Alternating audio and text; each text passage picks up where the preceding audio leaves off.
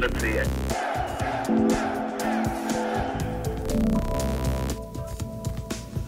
Zašli jsme se zase jednou podívat, jak se vede obyvatelům Pražské zoologické zahrady. Štíhlonozí plameňáci a čápy a pelikáni s velkými zobany důstojně přijímají obdiv návštěvníků zahrady. Chameleon věděl, že se filmuje na černobílý materiál a proto ani neměnil barvu. Hra s medvědem, to je jako hra s parním válcem. Na nějakou tu pouli nebo nalomené žebro se nesmí koukat.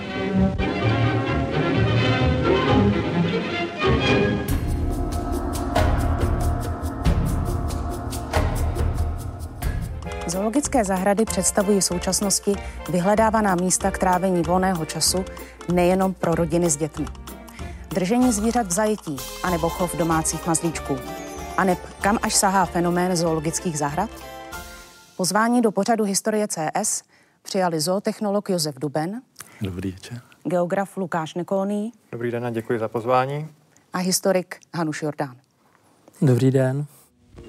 Potravinové lístky v nadživotní velikosti jste asi ještě neviděli. Sledujme jejich cestu. Příděl podle předpisů. A už je to venku. Zvířata v pražské zoologické zahradě musí také jíst. Ale i ona se musí podřídit přídělovému hospodářství. Kdy v minulosti uh, můžeme vysledovat počátky držení a chovu zvířat v zajetí?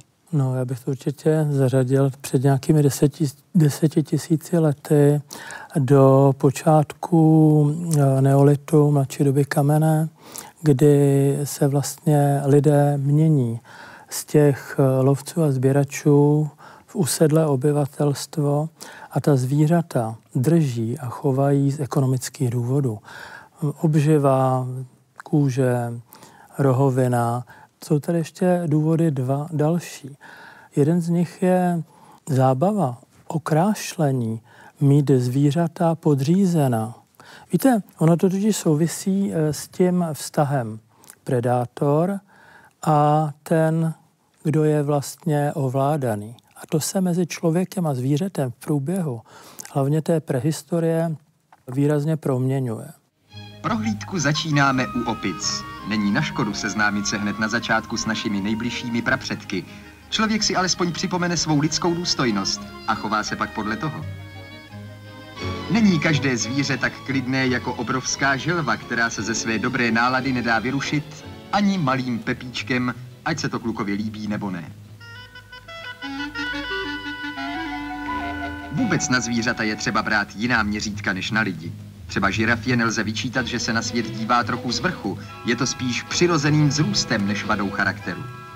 Je velmi významné, jak se zvířaty eh, pracovali staří řekové. Eh, Staří řekové, kromě eh, určitých rituálních důvodů, vlastně zvířata v nějakých hm, zahradách nebo nějakých podobných zařízeních nedrželi. Jo, ptáky ano, ale řekněme savce nikoli. A právě tohleto nám vytváří nějakou předpředstavu o tom, čemu vlastně jsou, kromě těch ekonomických, ryze ekonomických důvodů, důvodů. přesně držená zvířata v zajetí. To okrášlení těmi krásnými ptáky, to určitě hrálo taky významnou roli. A po vlastně naprostý vrchol, to, byla, to byl antický Řím, a hlavně v tom úpadkovém období, prostě v, kolem toho třetího, čtvrtého století našeho letopočtu, kde zvířata byla držena e, pro velmi krutou zábavu. Myslím si, že právě tohle to byla určitá úpadková doba z hlediska držení zvířat v zajetí bez jakýhokoliv jiného než e, vlastně významu než eh, kterým byla zábava. A potom přišlo skoro tisíc let a potom se můžeme bavit teprve o vrcholícím středověku, ale to už je jiná otázka. to nám ostatně nastupují manažérie. Co si pod tímto označením můžeme představit? Pojem manažérie vychází z francouzského slova ménage, což znamená domácnost, v tom smyslu královská domácnost, protože vlastně manažérie byly instituce nebo řekněme určitá území, která uh, spravovali vladaři, ta vládnoucí vrstva, kde si vystavovala svá zvířata. Bylo to vlastně jako symbol toho významu jejich a konec konců ti panovníci i mezi sebou různě obchodovali, nebo byla určitá eh, zvířecí diplomacie, kterou známe konec konců do dneška v podobě třeba pant velkých s Čínou, ale eh, tehdy to samozřejmě bylo tak, že prostě když věděl někdo, že tedy ten panovník třeba má rád nějaké zvíře, tak to byl jako krásný diplomatický dárek a uh, ti panovníci vlastně chtěli těmi velkými symbolickými zvířaty, jako byly velké šelmy, typicky zejména, tak chtěli ukázat tu svoji moc, vlastně to porovnání s těmi dalšími významnými vládnoucími eh, rody, vrstvami a podobně. Je známo, že již Karel IV. Eh, choval divoké šelmy. Eh, stejně tak Václav IV. založil velký lvinec a zvěřinec na místě tedy dnešního obecního domu na Starém městě Pražském. Tušíme, jakou mělo podobu? Abych pravdu řekl, myslím si, že příliš těch informací ohledně toho nemáme. My tedy víme, že ta tradice eh, chovu lvů a vlastně našeho národního zvířete je minimálně od doby přemyslovců, od nějakého toho 12. století a samozřejmě tedy potom v té době Karla IV. a Václava IV to bylo o to intenzivnější s tím, že tedy u toho Václava to bylo specifické, že to vlastně šlo z toho Pražského hradu eh, k, právě do místa, kde je dnes ten obecní dům. Když se člověk chce podívat vlastně, jak to vypadalo, byl takový zhluk zřejmě i starších budov. No to přece souviselo s tím, jak nebyl Pražský hrad za eh, prostě Lucemburku, ještě než ho teda eh, začal představovat Karel IV. a nebyl nebyl obyvatelný. A ve století 16. pak máme i královskou zahradu, královskou oboru, založenou Ferdinandem I. Eh, Ta měla jakou koncepci, jaká zvířata zde byla chována?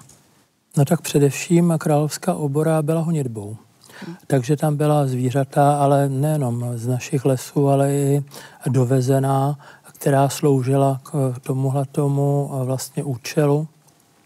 A ten eh, přední ovenec vlastně byl ehm, místem takových jako kultivovaných, kultivovaných zábav trochu s vražděním zvěře.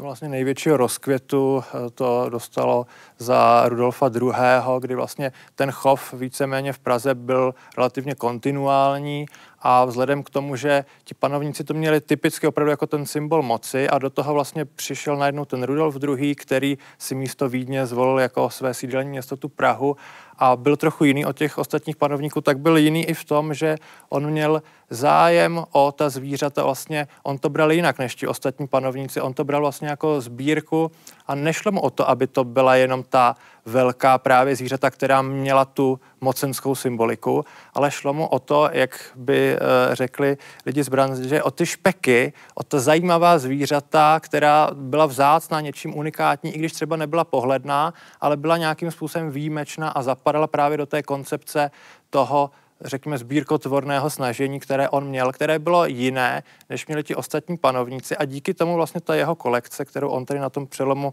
16. a 17. století vytvořil, tak byla naprosto mimořádná, byla větší než kdekoliv jinde v Evropě v té době. Jsme v loveckém táboře uprostřed temné Afriky, avšak ve dvoře Králové. Zdejší zoologická zahrada se stane jednou z nejoriginálnějších v Evropě. Zvířata tady nebudou žít v klecích, nýbrž v prostředí, na jaké jsou zvyklá ze svého domova. Zásluhu o to má inženýr Wagner, který lovil pro Králodvorskou zoologickou zahradu zvěř v Ugandě. Nyní po půl roce pouští první zásilku zvířat do volných výběhů. Je to 14 zeber, 14 losích antilop a 7 antilop koňských. Zásluhou inženýra Wagnera budou mít ve dvoře Králové jedno světové prvenství. 26 žiraf je totiž největší skupina těchto zvířat, kterou vlastní zoologická zahrada.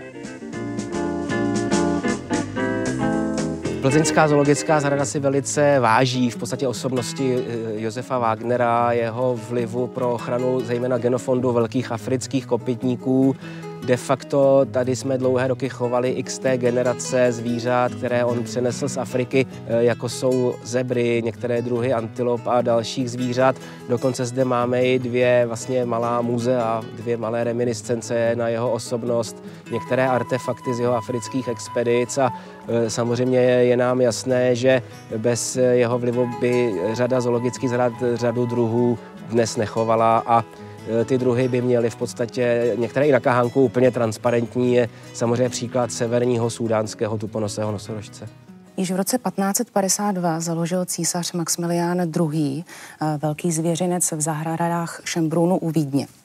O dvě století později František Lotrinský tento velký zvěřinec obnovil e, pro Marii Terezii. Je to vlastně nejstarší zoologická zahrada existující na světě, ale s tím, že ona v sobě zahrnovala celou řadu elementů toho, co vlastně bylo typické pro tu manažery toho 17. a 18. století. To znamená, že vlastně bylo to, to královské zařízení, ta královská manažérie s typickým středovým pavilonem, který byl vybudovaný po vzoru eh, Versailles Ludvíka 14 s tím, že ale vlastně už tam byly určité, podle některých autorů, určité náznaky toho osvícenství, ten přístup byl trochu jiný a ona ta zahrada se od těch předchozích vlastně začala i odlišovat, že následně v 60. letech 18. století byla zpřístupněna i veřejnosti, byť samozřejmě to zpřístupnění nemůžeme brát tak, že by to bylo zpřístupněno všem jako dnes, bylo to velice, velice omezené, kdo tam mohl, v jakou hodinu, v jaké dny v týdnu a podobně.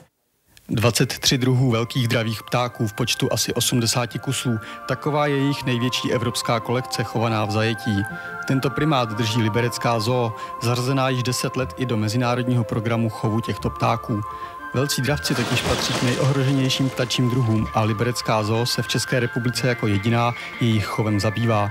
Po velké francouzské revoluci eh, mnohé zoologické zahrady, které začaly vznikat, tak kromě toho rekreačního a zábavního aspektu začaly upřednostňovat i aspekt vědecký. Jak se to projevovalo? Ano, to byl vlastně ten, ten základní odlišný bod, v čem tkví ten pojem moderní zoologická zahrada, že tam přibyla právě ta vědecká stránka, s tím, že ta věda lze vnímat tak, že v polovině 18. století přišel eh, Karl Linné, významný švédský přírodovědec, eh, s tím, eh, že vytvořil zoologickou a botanickou, celkově tedy biologickou nomenklaturu, vlastně systematiku. Lidé tehdy, když byla věda v rozpuku, tak oni se snažili vlastně pojmenovávat a řekněme vyplňovat ta bílá místa na mapě, z hlediska třeba té geografie, poznání těch různých míst, ale i z hlediska právě těch eh, živých organismů. Takže tady tím způsobem vlastně došlo k tomu, že byla vytvářena ta zoologická systematika, zvířata byla eh, v co největším počtu druhů, tedy to byla ta nová jednotka, která byla eh, tehdy Linem stanovena, tak byla prezentovaná v těch zoologických zahradách. Byla snaha, vlastně neřešilo se, v jakých budou životních podmínkách, v tom se to vlastně od těch manažerí vůbec nelišilo. Ta změna byla v tom, že vlastně najednou byla snaha tomu dát nějaký řád, nějakou tu systematiku. Musíme si uvědomit, že věda byla i v tom, že oni měli poměrně vysokou umrtnost, ta zvířata, jak žili v těch relativně nevhodných podmínkách. To znamená, že vlastně ta vědecká výzkumná podstata tkvěla i třeba v pitvách těch zvířat to, hmm. že vlastně opravdu jsme se jako společnost dostávali k informacím o těch zvířatech touto cestou. Toto taxonomické uspořádání ale je ostatně patrné v zoologických zahradách dodnes. Ta didaktická eh, didaktické působení zoologických zahrad je nenahraditelné, ale přeci jen je to trochu jinačí, než to bylo v těchto těch počátcích, protože když se podíváte na Brémův život zvířat, tak eh, ty popisy zvířat, které jsou velice dobré a odborné, tak najednou mohou působit komicky, když třeba popisuje geparda, jaký je čistotný, na rozdíl od prasete, které je špinavé. Že jo? Ale eh, od té doby byl zaznamenaný pochopitelný posun a eh, je otázka, do jaké míry se daří návštěvníky a děti zaujmout, aby tam byla i ta didaktická výchovná složka a i ta možnost, aby zvířata pozorovala eh, ta dítka v, takové, v takovém prostředí podobném tomu přirozenému prostředí. A to si myslím, že v poslední době se hodně daří. Přibližně stovka nových obyvatel zvířecích druhů, z toho deset velkých zvířat. Do Plzně se tak poprvé dostali například žirafy, nosorožci, hrošíci nebo gepardi. Už od rána začali do zoo proudit davy lidí. Je vidět, že si velká zvířata, která konečně poprvé jsou v plzeňské zoo, své publikum přitáhnou.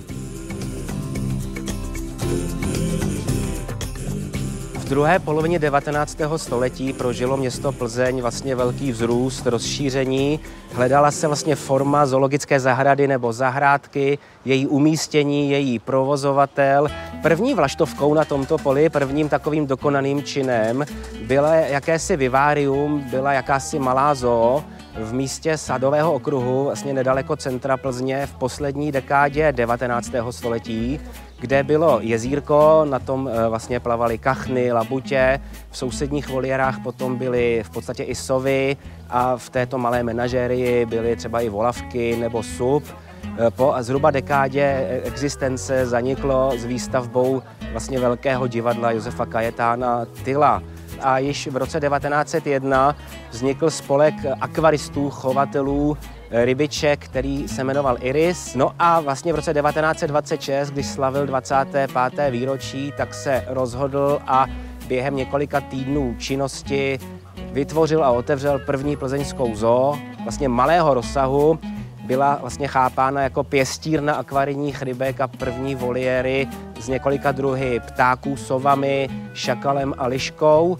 Ovšem již vlastně následující rok 1927 doplnilo první zajímavější exotická zvířata o makaky jávské. A může být i překvapením, že ta zahrada nevznikla tam, kde my dnes stojíme a v podstatě i natáčíme a kam chodí lidi posledních 60 let, Prvotní skutečná plzeňská zoo vznikla eh, vlastně na břehu řeky Radbůzy v sousedství takzvané vojenské plovárny a vlastně na hraně městské části Doudlevce. Taxonomické uspořádání zvířat v 19. století a vůbec eh, zaplňování právě těch bílých míst vedlo k tomu, že v zoologických zahradách byly vedle sebe eh, vystavováni a konfrontováni eh, nejenom zvířata, ale i lidé, takzvané lidské kuriozity. Koncem 19. století byly u nás v Praze předváděni na ostrově Štvanice synhalci, beduíni, habešané, eh, zase někde jinde sámové, inuité, prostě eh, různé národy, které byly podobně jako zvířata byla zasazována později do nějakých takových dioramat typu je tam má mít skalku s jeskyňkou a strom, na který bude lézt, tak podobně byly ty eh, vesnice eh, prezentovány. Eh, byla to velká atrakce. Pražský historik Antonín Novotný to trochu schodil tím, že když tady byly jako delší dobu, tak vlastně z některých těch původních obyvatel vlastně se vykloubali nájemní chasníci z, Char- z Karlína, ale tolik jeden již nežijící historik. Já bych každopádně nechtěl přeskočit jednu strašně důležitou etapu. Je tam strašně důležité to, jak s těmi zvířaty vlastně jezdili za lidmi, obyvateli měst. Ty cestující zvěřince už v roce 1819 Eh, Filipina Turnierová eh, měla jediného nosorožce eh, na kontinentě například. Pokud mluvíme o tom Hermanu van Akenovi, ten, ten byl specializovaný na kočkové, kočkovité šelmy a jsou zachovány grafiky, kde on leží mezi těmi dvěma lvy a komunikuje s nimi. Je to určitý historický, je to určitý historický vývoj. Pražská zoologická zahrada přišla na dobrý nápad. Pořádá každou neděli malé artistické představení. Podnik se Pražanům líbí a jejich příspěvky pomáhají právě zoologické zahrady hradit vysoký náklad spojený s výživou zvěře.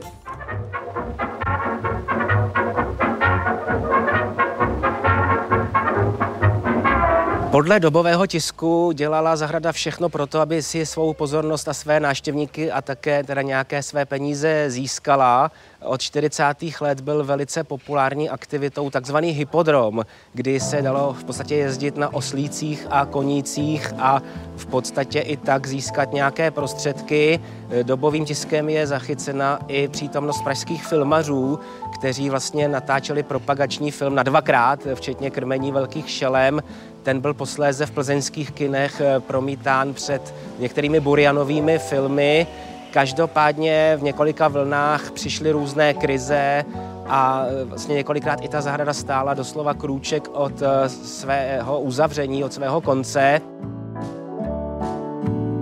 Ten vývoj zoologických zahrad je hodně spojen s tím, odkud vlastně ty zoo mm. přicházejí. To znamená, je to otázka vývoje společnosti. 19. století eh, je období eh, industrializace, eh, urbanizace, to znamená, že vznikají velká města a ta najednou potřebovala nějakou protiváhu zase zpátky k té přírodě. Potřebovala ty zelené oázy a vlastně jedněmi z těch oáz, kromě těch běžných parků anebo botanických zahrad, tak byly i zahrady zoologické.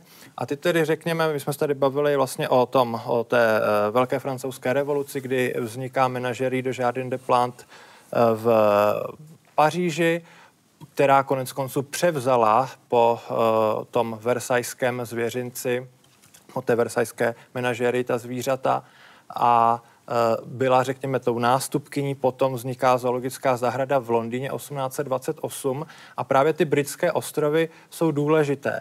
Ta průmyslová revoluce začíná tam a postupně se nám šíří tou Evropou přes Benelux až do toho Německa.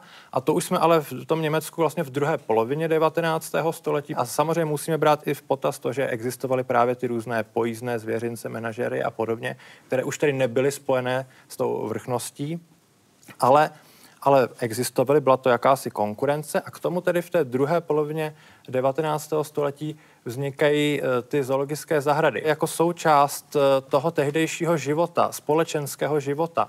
Ty eh, zoo byly nově symbolem toho města. Oni prezentovali tu rostoucí vrstvu té městské buržoazie, a to tedy platilo napříč, napříč těmi zeměmi, ale co je důležité, vlastně byl to uh, symbol, který si samozřejmě mohl dovolit jenom někdo. Bylo to velice nákladné vybudovat takovou zahradu a proto byla budována ta, uh, budovány ty zoologické zahrady v hlavních městech, případně ve městech, uh, kde tomu odpovídala, odpovídal význam toho města a přístupnost. Souvisí to s kolonialismem, to znamená, že přístavní města byla velice důležitá. Tam, kam bylo jednoduché dovést ta zvířata z těch kolonií a konec konců jsme v 19. století, ve století, kdy se rozrůstala železnice, to znamená, že je tam velký význam i rozvoje železnice a většina zoo 19. století byla vybudovaná v bezprostřední blízkosti nádraží, dokonec, dokonce eh, třeba Antwerpská zoologická zahrada je vysloveně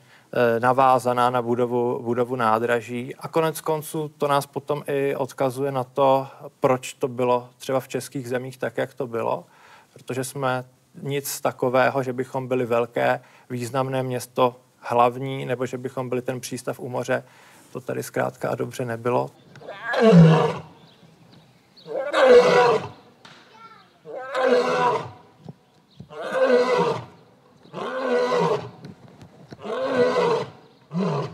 Mezi takové první chovatelské úspěchy paradoxně patří roky druhé světové války, kdy se v Doudlevecké zoo začaly množit lvy eh, v podstatě v eh, extrémně na dnešní podmínky malinkých kotcích nebo klecích, ale veliký úspěch potom přišel počátkem 60. let, kdy došlo k opakovanému rozmnožení plaché vzácné antilopy sajgy tatarské, to už se začalo být i více zaměstnanců. Ještě kolem druhé světové války vlastně o zahradu pečovalo šest lidí. Její 14. Samozřejmě 14 dní a umí dovádět jako kůzle. Je první, která se narodila v Pražské zoologické zahradě a proto dostala jméno Praga. Přírůstky v zoologických zahradách. To je po každé kolektivní radost. Jenomže právě v těchto dnech si v Liberci nemohou zvyknout, že jsou první. Ještě nikdy se v Československu nepodařilo odchovat mláďata sněžných levhartů. A tak narození těchto něžných koťat asi víc prožívali zaměstnanci nejstarší zoo v naší republice. A matka dnes poprvé předvedla návštěvníkům své potomstvo. Spokojený sameček se samičkou se zabydlují ve výběhu a společně s dalším osazenstvem zahrady dokazují, že právě tady můžete v živé podobě listovat v červené knize ohrožených druhů zvířat. No, u nás je ten vývoj vlastně posunutý, protože ta nejstarší zoologická zahrada byla otevřena až v roce 1904 v Liberci. Nemůžeme to brát tak, že by snahy o založení zoologických zahrad u nás nebyly. Ale e, vlastně snahy o založení zoo v Praze byly od, e, řekněme, 60. let 19. století, ale přeci jenom bylo to velké město, byly různé názorové skupiny, otázka, kde tu zoo umístit, e, na jakých pozemcích komu vlastně ty pozemky patřily. Ten Liberec měl výhodu, že byl sice významné město, v rámci toho svého regionu. Taky bohaté. Bohaté. A on měl samozřejmě výhodu v tom, že byl právě jako první e, místo na ráně od toho Německa, vlastně odkud přicházela ta průmyslová revoluce k nám. To znamená, že všechny ty procesy, které v průběhu 19. století procházely tou Evropou a k nám se třeba dostávaly s určitým spožděním, tak přicházely právě přes ty oblasti těch severozápadních Čech od toho Saska, přišli do toho Liberce, načal se tam velice intenzivní spolkový život a ten spolkový život eh, byl jednotný na rozdíl od té Prahy. Nebyly tam ty roztříštěné zájmy, byla tam relativní podpora radnice, město dalo k dispozici pozemky a to byl, to byl základ, proč vlastně v tom Liberci to vůbec v tom eh, období před první světovou válkou tedy šlo zrealizovat. Ale už to byla taky zahrada koncipovaná takým modernějším způsobem. Vlastně se vyvarovali těm romantickým orientálním pavilonům a už to přeci jen bylo budováno s jinými eh, poznatky z chovu zvířat. Že? To je jenom částečně. Ten Liberec je specifický v tom, že on neměl tolik financí jako ty západní jo. zoologické zahrady, čili proto tam nebyly ty orientální stavby, ale určitá ta otázka řekněme, těch pitoreskních staveb malých tam od začátku byla. Mm-hmm. Ona se e, částečně dochovala i třeba až do 50. let, kdy potom už byla opravdu v dezolátním stavu a vlastně se dochovala tak dlouhou dobu kvůli tomu, že tam byl stále nedostatek financí, mm-hmm. protože opravdu ty zoo byly dlouhou dobu velice podfinancované na našem území. Takže nemělo to uh, až takové ty velké romantizující stavby, které odkazují na to exotično, což vlastně bylo i typické pro ty lidské zoo. Hmm. Že vlastně ano, jdu se podívat na něco exotického, jestli to byl člověk nebo jestli to bylo zvíře, bylo v určitém slova smyslu jedno. A konec konců i právě lidská zoo zavítala do Liberce a e, protože vlastně pro zoologické zahrady v té západní Evropě to byl významný, e, významný krok ku předu v tom, že díky těmto výstavám, díky těm lidským zoo, získávali peníze na ten další rozvoj, protože oni neměli moc financí ani tam na ten rozvoj, byť samozřejmě to bylo mnohem více než u nás, ale byl tam uh, ukázka toho, že pokud jste uspořádali na pár dnů, týdnů tu lidskou zoo, tak to najednou tvořilo třeba třetinu celoroční návštěvnosti. Byl to oprav, opravdu neobyčejně velký tahák tom Liberci se to úplně nepotvrdilo, nicméně i tak finance z toho byly, takže se jako nový pavilon postavil.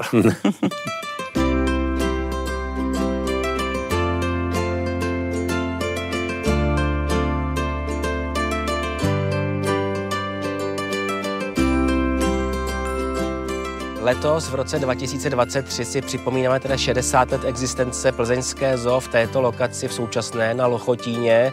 V podstatě vstoupila do ní jako jedna ze sekcí Parku kultury a oddechu, takže vlastně na rovni v podstatě varieté, v podstatě divadlu, cirkusu, Luna parkům.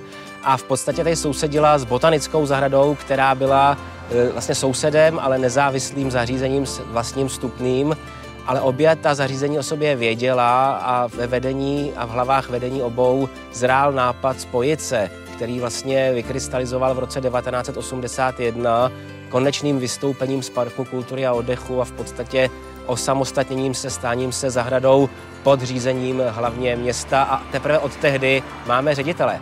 A už v šedesátkách, kdy se stal vlastně partnerem zajímavá, vlastně zajímavé místo a člověk, byla to takzvaná herpetologická stanice v Pražském Suchdolé, vznikla jedna z prvních plzeňských specializací a to byly plazy. V podstatě se začalo dařit velkým škrtičům, udělala se kolekce krokodýlů, došlo k odchovům anakondy, kajmana, žakaré a plazy od 60. patří ke klenotům plzeňské zoo. A to bylo vlastně všechno. Vlastně tady byly dva živočišné druhy, jejichž chov se také podařil a pronikl do širokého povědomí a to byl ocelot velký a to byla sovice sněžní.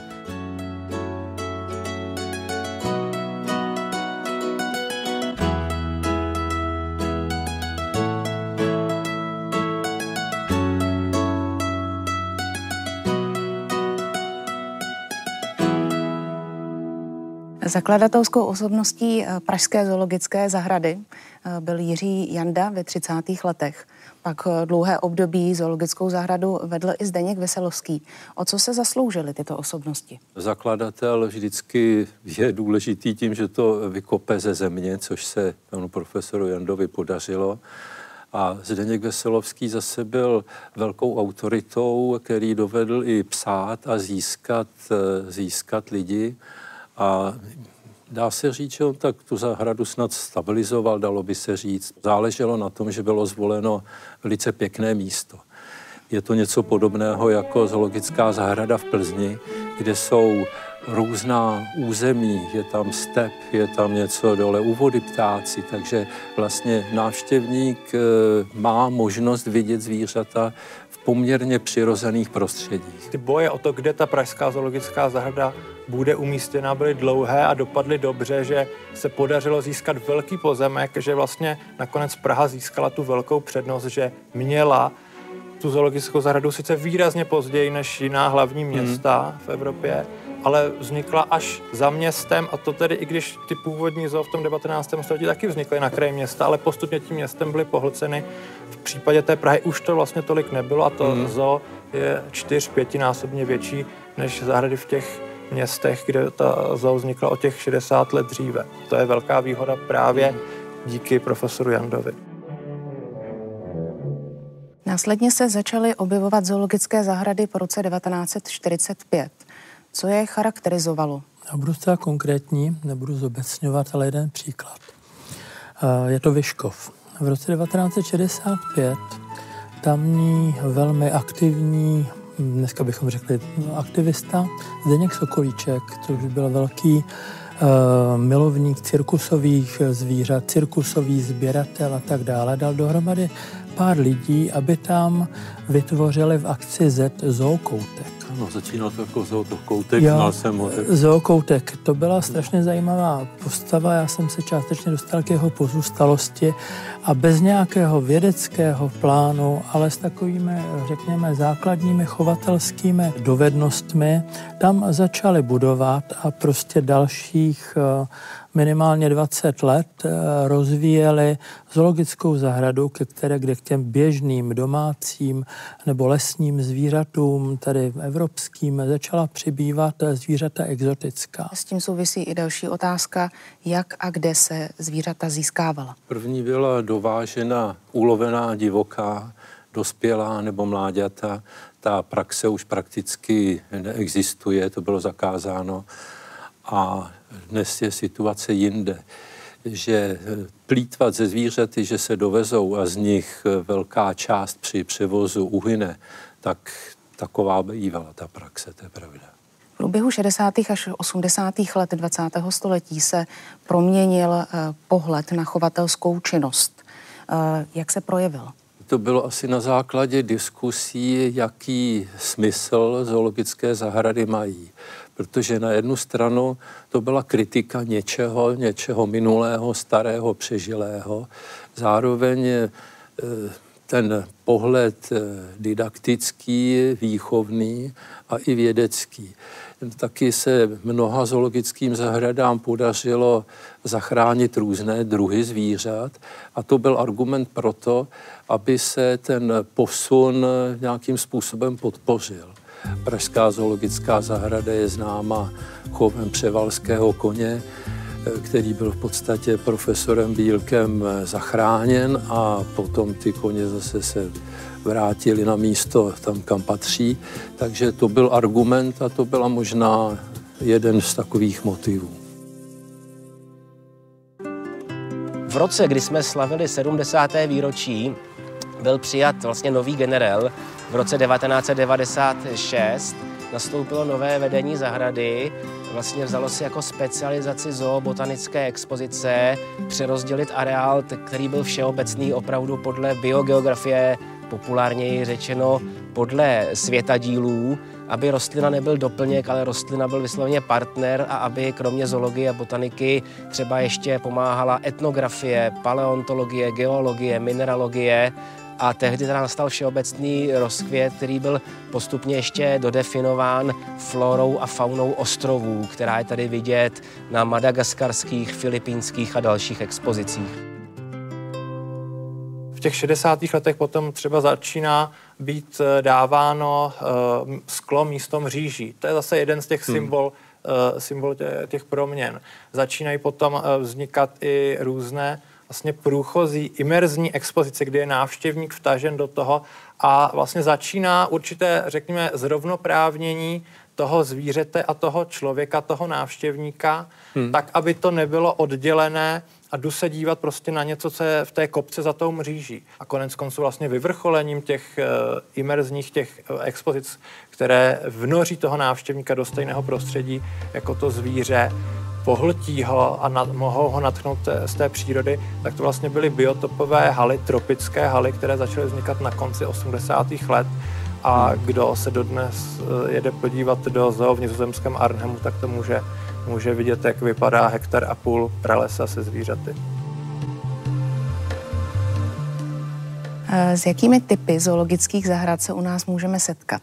Já bych to možná tu otázku mírně upravil eh, z toho hlediska, že zoologická zahrada jako taková je jedním z typů zoo v tom širším slova smyslu, když budeme se bavit o expozicích eh, se zvířaty.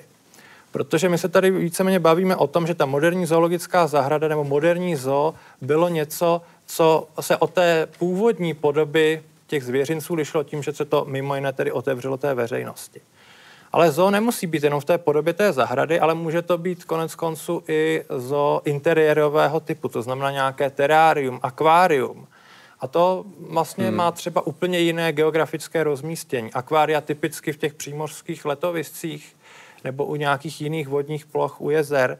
Ale třeba novým fenoménem, velice oblíbeným v posledních letech, který se dostavil i do uh, Česka, tak jsou farmaparky, to znamená uh, areály, hmm. kde jsou právě ta hospodářsky využívaná zvířata, která konec konců let, kdy už jsou dneska taky velice vzácná a ohrožená, a konec konců tedy i v Německu existuje uh, systém tzv. archeparků, který toto reflektuje, že vlastně i usurijský tygr je stejně vzácný jako nějaké plemeno prasete třeba, protože už v dnešní době prostě není pro tu společnost potřeba to plemeno využívat, není pro něj hmm. tak důležité, tak vlastně potom to uh, je potřeba chránit třeba v podobě té zoologické zahrady, která může tímto způsobem zachraňovat ten genofond, můžou se na tom podílet takhle ty farmaparky a vlastně takovým klasickým historickým, řekněme, farmaparkem u nás je ten Vyškovský zoopark, který hmm. má toto specifické zaměření, byť je to jinak bráno jako klasická zoologická zahrada.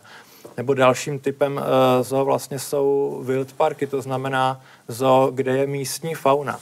Většina zoologických zahrad u nás začínala Eh, s místními druhy. Neměla tu exotickou faunu, to bylo třeba nějaká ta opice, ale podobně teprve, eh, postupně to teprve přibývalo těch dalších exotických druhů na začátku, tedy hlavně místní druhy.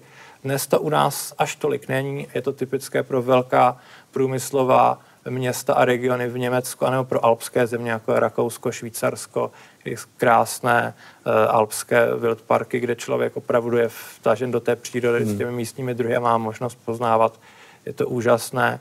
U nás toho opravdu příliš není, ale třeba když někdo byl v zookoutku v Praze v Chuchli, tak může říct, že to je příjemné místo, kam konec konců ročně přijde několik set tisíc lidí.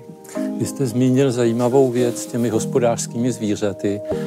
To je opravdu vysledovatelné, že prostě eh, děti mají okolo sebe spoustu zvířátek, buď umělých, hraček, všeho možného, potom domácího mazlíčka a pak jsou překvapená ta dě, dítka, že eh, se nechovají tak, jak by si představovali.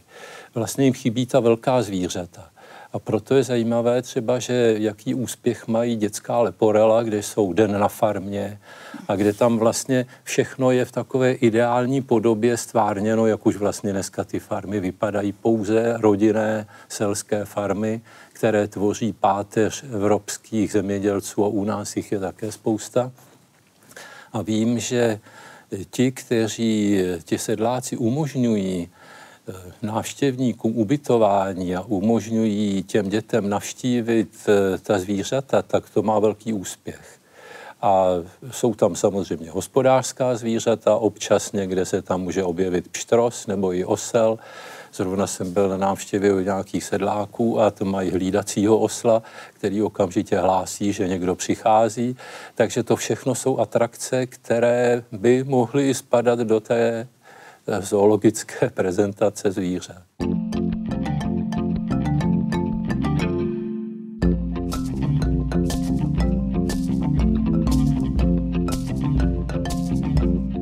Trochu ještě jiným fenoménem než samotné zoologické zahrady se staly zejména na přelomu 19. a 20. století také některé obory eh, ležící na českém a moravském území, kde k dosud chované třeba černé zvěři, jelenům nebo obvyklejším druhům začaly přibývat i druhy extrémně ne- neobvyklé a exotické.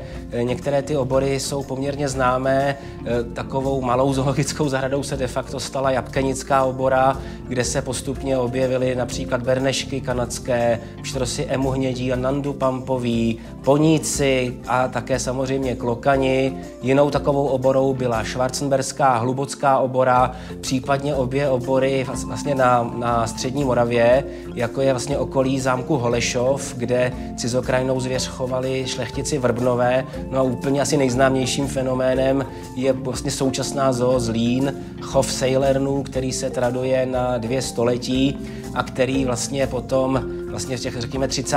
letech už znamenal taky jeřáby, který znamenal gazely, který znamenal i cizokrajné jelínky, mazama z Jižní Ameriky a druhy na obory opravdu neobvyklé. Další z těch známějších obor v podstatě je i Dvojhradí neboli Tuplburg, čili Mstišovská vlastně obora u Dubí u Teplic, kde ta kontinuita chovu se počítá už na tři století. Při bádání nad tímto problémem občas ale narazíme nad i slovní hříčkou, jako je Tiergarten, Tiergarten a samozřejmě tedy zvířecí park, zvířecí obora, která v některém případě tu exotiku znamenat může, ale v jiném nemusí. Můžou to být opravdu jenom třeba ty daňci, jako byla třeba obora Šipín u Konstantinových lázní. není zoologická zahrada jako zoologická zahrada. Eh, v těch zoologických zahradách se, se třeba pouze vlastně realizuje jedna funkce a to ta expoziční. Já z mého pohledu muzejníka bych řekl muzeum s živými exponáty, hmm. nebo tam přidávají nějakou tu edukativní eh, část, výklad třeba, jak žije Hrošík Liberejský, myslím na zoologickou zahradu v Dvorci u Borována například. A mají své návštěvníky, mají prostě velmi specializované chovy plazů. Prostě chci říci, že je dobře, že jsou podobné chovy u nás, ale samozřejmě záleží na tom odborném dozoru veterinárním, eh, aby tam prostě nedošlo k nějakému, řekněme, špatnému welfareu těch zvířat.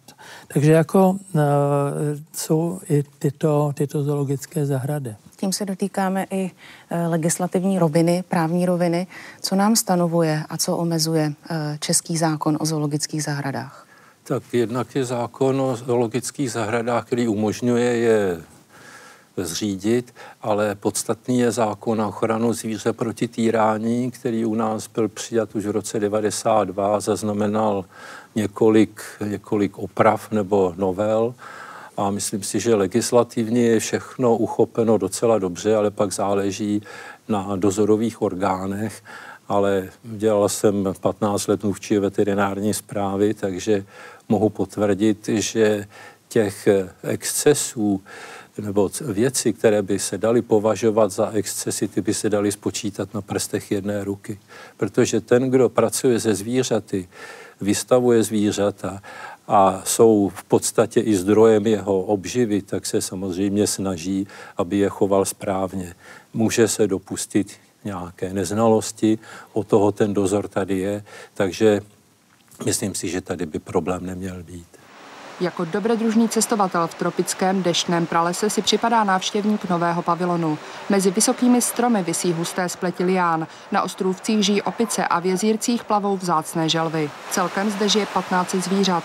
Velmi vzácný je mladý pár komockých varanů, dar indonéského prezidenta. Ti v dospělosti měří více než 3 metry. Varani přiletěli minulý týden. Jejich vývoz ze země musel odsouhlasit osobně indonéský prezident. Není nutné ukazovat jenom vlastně africká nebo cizokrajná zvířata. My máme dva veliké úspěchy, vlastně expozice Česká řeka, která předvádí model řeky Úhlavy v deseti akváriích a ukazuje i vidry, pstruhy nebo v podstatě sumce a kapry. Je velice oblíbená, návštěvníky vyhledávaná a ona je součástí širšího komplexu statek 19. století Liftnerka, kde máme od holubů přes králíky až po krávy, osly, koně, ovečky a kozy a v podstatě i skanzen zemědělství na přelomu 19. a 20. století. Jak si stojí naše zoologické zahrady ve srovnání s jinými evropskými zeměmi? Po revoluci se dostali do krásného stavu, že opravdu ten rozvoj, ten pokrok, který tady v průběhu těch posledních 30 let nastal, byl úplně neuvěřitelný. Dá se říct, že jsme opravdu na špici v rámci eh, celé Evropy a minimálně o tom postsocialistickém území to platí úplně bez zbytku. Tam je to jasné, ono konec konců, když člověk přejede hranice na Slovensko, tak bohužel vidí, že třeba přístup právě těch zřizovatelů radnice je úplně někde jinde a rozdíl mezi tou českou a slovenskou zoologickou zahradou je je eh, velice, velice znát. A i v těch posledních deseti letech třeba vidíme obrovský pokrok v důrazu na ochranu přírody, ať už tedy z hlediska ochrany exitu, to znamená chovu zvířat přímo v těch zoologických zahradách nebo in situ, kdy zoologické zahrady podporují nějaké projekty eh, v zahraničí a podobně. Takže určitě se nemáme za co stydět. A taky to možná stojí na personálu těch zoologických zahrad, protože eh, odborníci, kteří chovají a vedou, to je jedna věc, ale ošetřovatelé to jsou eh, vystudovaní, vystudovaní maturanti. Já jsem učil na takové škole a začínalo to za minulého režimu a pak ještě chvíli poté. A studenti mi jednou vyprávěli, co zažili, že maminka říkala chlapečkovi, když se nebudeš učit, tak takhle dopadneš. A ukazovala na toho studenta, který vezl na kolečku e, slonský hnůj. Takže e, to dávali k dobrému. Ale, takže k tomu samozřejmě i to vzdělání e, je důležité pro to. Nakolik odráží zoologické zahrady vývoj a stav společnosti? Můžeme vnímat jako určité zrcadlo? To je hodně těžká otázka. Samozřejmě záleží to, jestli se podíváme do té pražské. Dokonce jsem četl jakýsi uh, průzkum, že je to nejlepší v Evropě, naše zoologická zahrada. Uh, na druhé straně tam vidím ty, protože tam chodím často, protože Pražskou zoologickou zahradu mám strašně rád, uh, tak tam vidím ty davy těch lidí a říkám si, zda to není jenom eh, nějaký únik, nevím kam jít, tak jdu do té nejlepší, eh, do toho nejlepšího místa zábavy, odechu, poučení za zvířátkama. Ehm, každopádně bych ocenil o tom, o čem mluvil pan eh, kolega Nekolný, prostě tu péči lidí u nás. Já nechci označovat stát, města, ale nejrůznější i prostě neziskový sektor, e, který je podporuje, ale e, je to trochu složitější, než abychom si řekli, máme u nás e, prosperující a výborné zoologické zahrady a my jsme také takoví. Tak to bych asi nechtěl.